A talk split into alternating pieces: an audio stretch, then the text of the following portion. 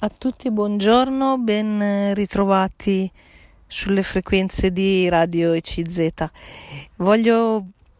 oggi prendere in mano il premio Nobel per la medicina 2022 e, e mm, vedere insieme mm, a voi la eh, motivazione di questo premio Nobel, che cosa ha riguardato e avrete sentito anche voi i giorni scorsi, intorno al 4 di ottobre, che è stato premiato questo ricercatore svedese per degli studi molto particolari che lui ha condotto e anche in qualche modo ha inaugurato. Sugli ominidi, sui, sulla paleontologia, cioè lo studio degli antenati eh, remoti dell'uomo, come si è affermata la specie umana, diciamo così. E lui, questo mm, medico ricercatore svedese, lo ha fatto utilizzando gli studi del DNA, applicato quindi la genetica alla paleontologia, una cosa nuova diciamo che ha dato appunto anche dei risultati scientifici molto importanti. Questo tema del ehm, premio Nobel per la medicina ci porta quindi dentro la eh, ricerca, ma anche dentro la storia dell'uomo e dentro anche l'evoluzione della specie umana e dunque ci porta anche a toccare appunto il tema della creazione dell'uomo, se vogliamo dirlo, utilizzando una parola più del campo teologico e biblico. Ma iniziamo a leggere qualcosa della premiazione appunto di questo scienziato vi leggo subito il Nobel per la medicina 2022 è stato assegnato al biologo svedese Svante Pabo per le sue scoperte sui genomi degli ominidi estinti e l'evoluzione umana e per aver aperto un nuovo campo di ricerca, la paleogenomica, quindi lo studio dei genomi del DNA del tempo passato, antichi, paleogenomica. Pabo può essere considerato una sorta di archeologo del DNA. L'annuncio è stato dato come da tradizione al Karolinska Institutet di Stoccolma in Svezia, è stato trasmesso in diretta via internet e sui social network il riconoscimento, anche quest'anno il premio è pari a 10 milioni di corone svedesi, al cambio odierno circa 917 mila euro. Questo premio viene riconosciuto per il merito di aver affrontato con nuove armi una delle più grandi sfide scientifiche contemporanee. È stato infatti questo Pabo il primo a portare la genetica in un campo come la paleontologia, che fino ad oggi si era basata piuttosto sullo studio di fossili o antichissimi manufatti. Invece, grazie alle nuove tecnologie genetiche, Pabo è stato fra i pionieri dell'estrazione del DNA dai fossili e della sua analisi. Le ricerche da lui coordinate hanno gettato una nuova luce sull'evoluzione umana fino a rivoluzionarne completamente lo studio. A Pabo si deve per esempio l'analisi del DNA dei Nedental, che ha rivelato come l'Homo sapiens si è incrociato con i Neanderthal e che alcuni geni di quei cugini dell'uomo sono a tutt'oggi presenti ancora nel genoma di quasi tutte le popolazioni contemporanee. Sempre alle ricerche di Pabo si deve la scoperta di un'antica popolazione umana, i Denisovani, anch'essi incrociati con l'Homo sapiens circa 70.000 anni fa. Il punto di partenza per ricostruirne la storia è stato un frammento di un osso trovato in una grotta dei monti Altai. Ecco, questo premio è stato commentato è meritatissimo dal momento che si tratta di scoperte, la ricostruzione dei genomi antichi, che ha costituito un'avventura affascinante che ci ha permesso di ricostruire la storia dell'umanità e dei rapporti con i nostri fratelli estinti, i neandertaliani e i denisovani. E quindi si tratta di una ricerca di biologia e di evoluzione umana che costituisce un bel successo per la piccola comunità scientifica che fa capo appunto a Pavo, direttore del Max Planck Institute for Evolutionary Anthropology di Lipsia. Ecco, chiudo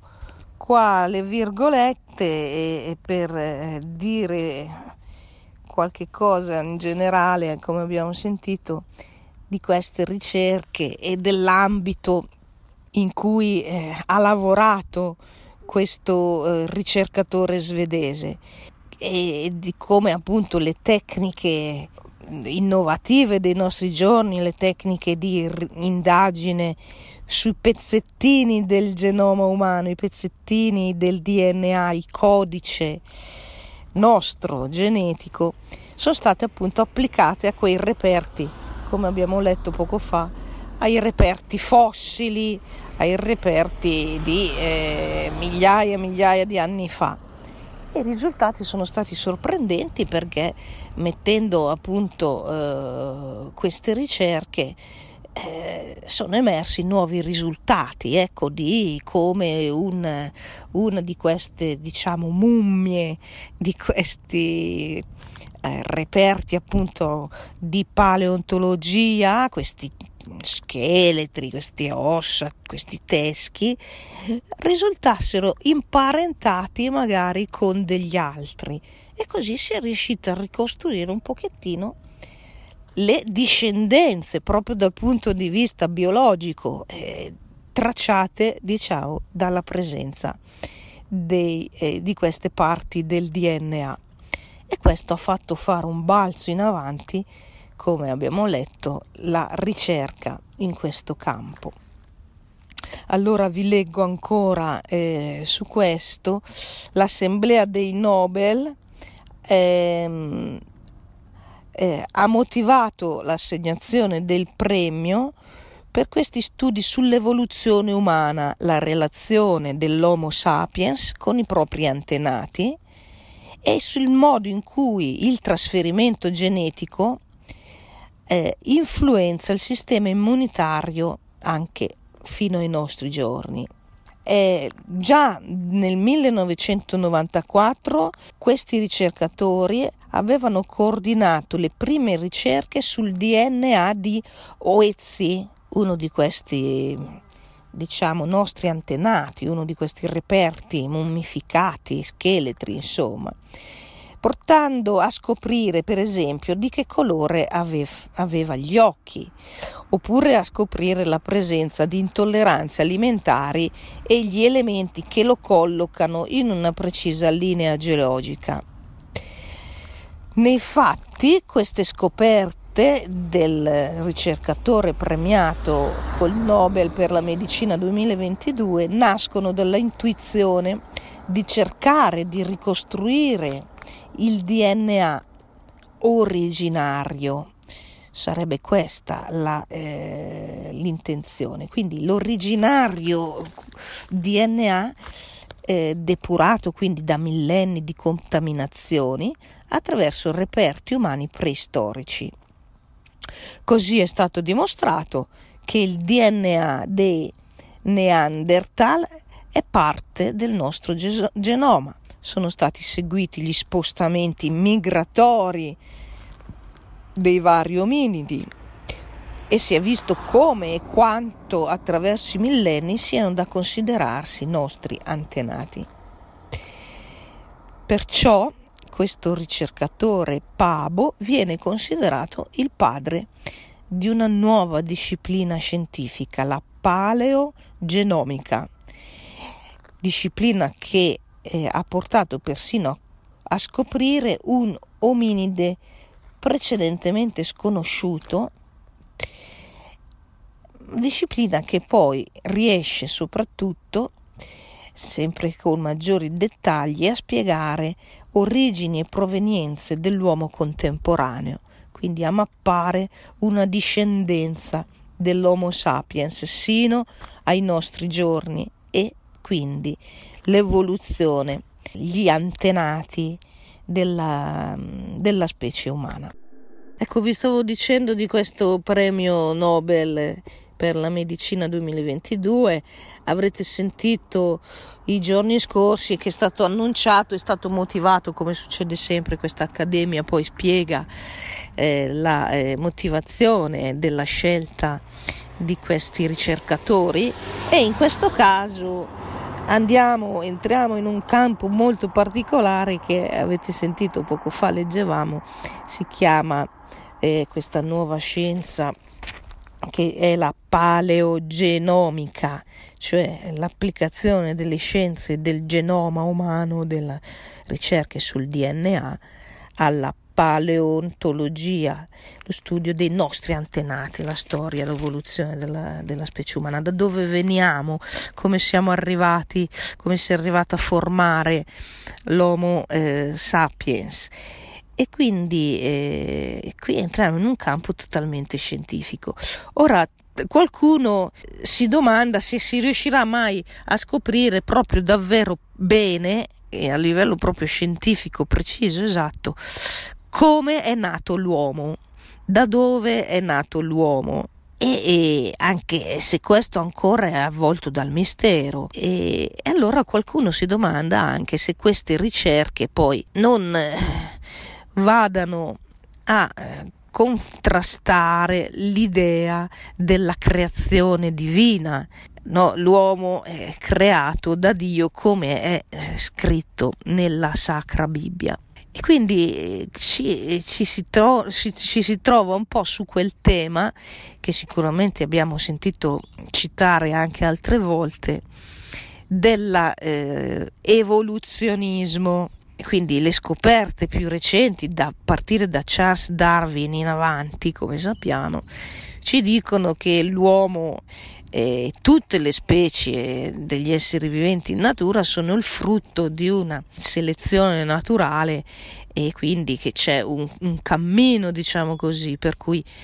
compare una specie con certe caratteristiche e poi scompare magari un'altra specie e così via. Quindi c'è un percorso della natura e anche dei genomi eh, potremmo aggiungere a questo punto, visto le ricerche appunto del premio Nobel 2022 per la medicina. Però questo non mh, mm, contraddice l'idea che ci sia comunque la mano all'origine della vita, la mano di un creatore e quindi la scienza in qualche modo eh, fa il suo lavoro, la sua ricerca, ma eh, la fa quasi anche per spiegare meglio quell'idea della creazione, per renderla anche più tangibile, più visibile, senza però svelare mai il mistero dell'atto della creazione perché da qualche parte la vita ha tratto origine e ha tratto origine da un dono di un creatore, dal dono quindi di chi ha fatto nascere la vita dal nulla e poi la vita si è evoluta. Ecco, questo vi dico è un po' la spiegazione anche di quell'idea di evoluzione che ehm, si accompagna con l'idea della creazione. Allora noi ci possiamo immaginare davvero anche questi campi così affascinanti della ricerca scientifica che eh, si mm, applicano alla, alla, realtà dell'uomo, all'esistenza dell'uomo, alla vita, eh, ma mm, ben potendole vedere anche anche gli scienziati a volte sono credenti anche eh, loro stessi, e potendo vedere questa evoluzione, questi aspetti biologici, insomma, delle cellule, dei genomi, eh, come qualcosa che, la, che, che, fa il suo corso naturale, che, che si evolve appunto, che cresce, ma a partire da un'origine eh, di creazione dove la vita appunto è stata donata. E allora vi leggo qui su questo discorso di eh, creazione e evoluzione. Non vi è opposizione tra questi due termini e queste due realtà, trattandosi di cose diverse. La creazione riguarda un aspetto teologico, da dove nasce la vita. Esiste un Dio creatore e l'evoluzione essendo invece un concetto scientifico e biologico. La nozione di creazione indica il modo con cui il creatore dà l'esistenza ad ogni cosa, traendo la vita dal nulla e donando quindi la vita alle creature. Invece la evoluzione in biologia è un termine appunto scientifico che indica la trasformazione poi sia morfologica sia genetica degli esseri viventi dalle forme più semplici sino alle forme più complesse. In un certo senso l'evoluzione che la scienza ci presenta presuppone l'atto creativo. È la creazione da parte di Dio colui che non appartiene al mondo, ma è l'artefice di ogni cosa, colui che trascende, supera, precede l'intero universo. E Dio creatore che causa e mantiene nell'essere ogni creatura in ogni istante della vita, mediante una relazione continua e appunto trascendente. L'evoluzione è lo studio che l'uomo fa su queste creature dal punto di vista degli aspetti del vivente come cellule, come molecole. L'approccio quindi eh, di molti eh, biologi ben si accompagna alla lettura creazionistica, non escludendola per il fatto di avere ricevuto scoperte di tipo evoluzionistico. Da quando a metà dell'Ottocento Charles Darwin e Alfred Wallace suggerivano che la vita sulla Terra fosse il risultato di un'evoluzione biologica per selezione naturale, molti autori, che pure credevano anche nell'aspetto religioso, hanno condiviso questa stessa prospettiva scientifica. Lo stesso Darwin non si dichiarò mai ateo, bensì a volte non credente. Wallace era di fede cristiana, come lo furono nei decenni successivi vari biologi e paleontologi, che hanno eh, anche mh, mm, spinto innanzi le ricerche scientifiche. Dall'altra parte, talvolta i credenti hanno accolto con sospetto la teoria darwiniana dell'evoluzione biolo- biologica quando ehm, c'è stata una eh, in realtà scarsa formazione scientifica e si è scambiata l'idea dell'evoluzione con un'idea di materialismo, con un'idea di eh, una posizione che negava la creazione, quindi eh, il dono di Dio della vita. È un luogo comune, diffuso, che Darwin avrebbe dimostrato che la vita non è frutto della volontà creatrice di Dio, ma è un pregiudizio che noi abbiamo magari anche appunto ignorando gli aspetti eh, della scienza e quindi sbagliando nella interpretazione dell'evoluzionismo che di per sé invece eh, si pone sul piano della spiegazione delle molecole, della loro evoluzione e dei loro cambiamenti, senza togliere che il mistero della vita, le coincidenze incredibili che hanno determinato il nascere della vita e lo svilupparsi della vita, soprattutto anche per quanto riguarda la specie umana, non possono essere dettate dal caso, eh, non possono essere eh,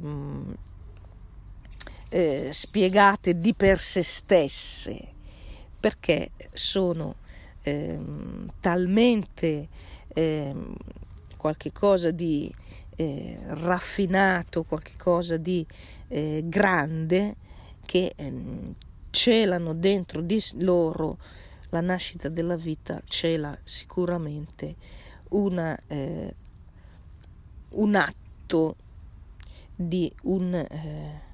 di un essere superiore che ha voluto creare quelle condizioni, che ha voluto far nascere quella vita. Ecco, abbiamo letto qualcosa a proposito del premio Nobel per la medicina del 2022 a questo giovane studioso, ricercatore svedese e, e abbiamo eh, letto anche qualche spiegazione su come eh, si possano combinare la visione della scienza che vuole capire e vuole mm, dimostrare, in questo caso da dove viene l'uomo, com'è il suo genoma, eh, questi aspetti che riguardano insomma le molecole, la biologia, le cellule, il DNA e la visione invece della fede che afferma la presenza di un Dio eh, che è creatore nei confronti dell'uomo e che offre la vita, l'ha offerta nella creazione a un certo punto, traendo dal nulla l'uomo, questo Dio creatore, nell'idea appunto della mm, fede cristiana, della Bibbia, e la offre, Dio offre la vita in ogni attimo, fa esistere le cose, fa che le cose siano. E quindi eh, una creazione che continua nel tempo in ogni istante. Infatti vi leggo, se esiste un Dio creatore, è ragionevole che egli crei tutte le cose anche mediante una certa evoluzione. L'evoluzione, compresa le variazioni dei patrimoni genetici, le trasformazioni dell'ambiente e dei viventi, è eh, in fondo il modo con cui Dio crea, con cui opera poi la natura eh, segnata dalla mano di Dio. Il, la teologia quindi impiega il concetto di creazione continua per indicare che la creazione non si esaurisce in un istante, ma è una relazione continua che lega ogni creatura, ogni essere vivente al suo creatore attraverso i meccanismi della natura, anche i meccanismi dell'evoluzione biologica. Il creatore vuole quindi chiamare alla vita gli esseri viventi e, e perché siano esattamente ciò che sono. È proprio la volontà del Dio creatore quello che fa esistere tutte le cose. Quindi solo una visione dell'evoluzione che eh, riduce la vita a un risultato casuale, eh, che riduce la vita sul, eh, sulla terra, la vita umana, soltanto all'assenza di qualsiasi dono, di qualsiasi relazione con un essere assoluto, solo quando si intende l'evoluzione come esclusione di tutto il mondo spirituale, dell'anima e dell'interiorità umana a favore solo della materia, allora lì diventa incompatibile l'idea della eh, evoluzione, ma è una eh, assolutizzazione della scienza che non è necessario fare di per sé. La scienza si accompagna alla visione della creazione, quindi alla visione anche che troviamo nelle sacre scritture. Ecco, chiudo le virgolette qui eh, per riprendere un po' questo, questo, discorso di una visione scientifica. Eh, anche parlando di premi Nobel, anche parlando di genetica, questa ricerca che la scienza spinge ormai così avanti e con dei grandi e importanti risultati, ecco, eh, rimane sempre lo sguardo aperto anche su colui che, che è l'artefice della vita, la vita che poi si evolve secondo le sue leggi naturali, secondo i meccanismi affascinanti che la, che la scienza eh, scopre e ci, e ci, svela, quindi con, compiendo anche un'opera, un compito molto importante la scienza. Ecco, allora in questi giorni sentendo parlare tanto di eh, premi Nobel, quindi di scienza, di tutte queste scoperte, eh, entriamo nel, nel, pieno del nostro tempo, un tempo che appunto è forte dal punto di vista della scienza, ma eh, che ha già superato quel contrasto tra evoluzionismo e creazione, queste due idee che come abbiamo detto non sono per niente in contrasto, ma possiamo dire che si completano a vicenda, come ci hanno testimoniato anche tanti scienziati, tanti eh, ricercatori stessi che hanno vissuto appunto eh, tenendo insieme queste due visioni, quella del Dio creatore e quella dell'evoluzione. In questo caso dobbiamo parlare dell'evoluzione, eh, avete sentito, della, eh, dell'uomo, l'evoluzione dei nostri antenati e questo scopritore, questo premio Nobel eh, è andato a sequenziare il genoma dell'uomo di Neanderthal e, e, ha scoperto una specie di ominidi oggi note come Homo di Denisova studiando il DNA mitocondriale di un frammento di osso di dito ritrovato presso i monti Altai in Siberia e ha mostrato come nel genoma degli attuali Homo sapiens, cioè la nostra specie, euroasiatici, si trovino porzioni di DNA di Neanderthal, insomma, e di questa eh, nuova eh, specie di ominidi dei denisovani, quindi un po' tracciando la mappa, diciamo, dei nostri cugini. Parliamo di migliaia, migliaia, migliaia di anni fa. Ecco quindi qui il premio Nobel per la fisiologia e la medicina eh, assegnato nel 2022. Vi ringrazio dell'attenzione e vi saluto cordialmente.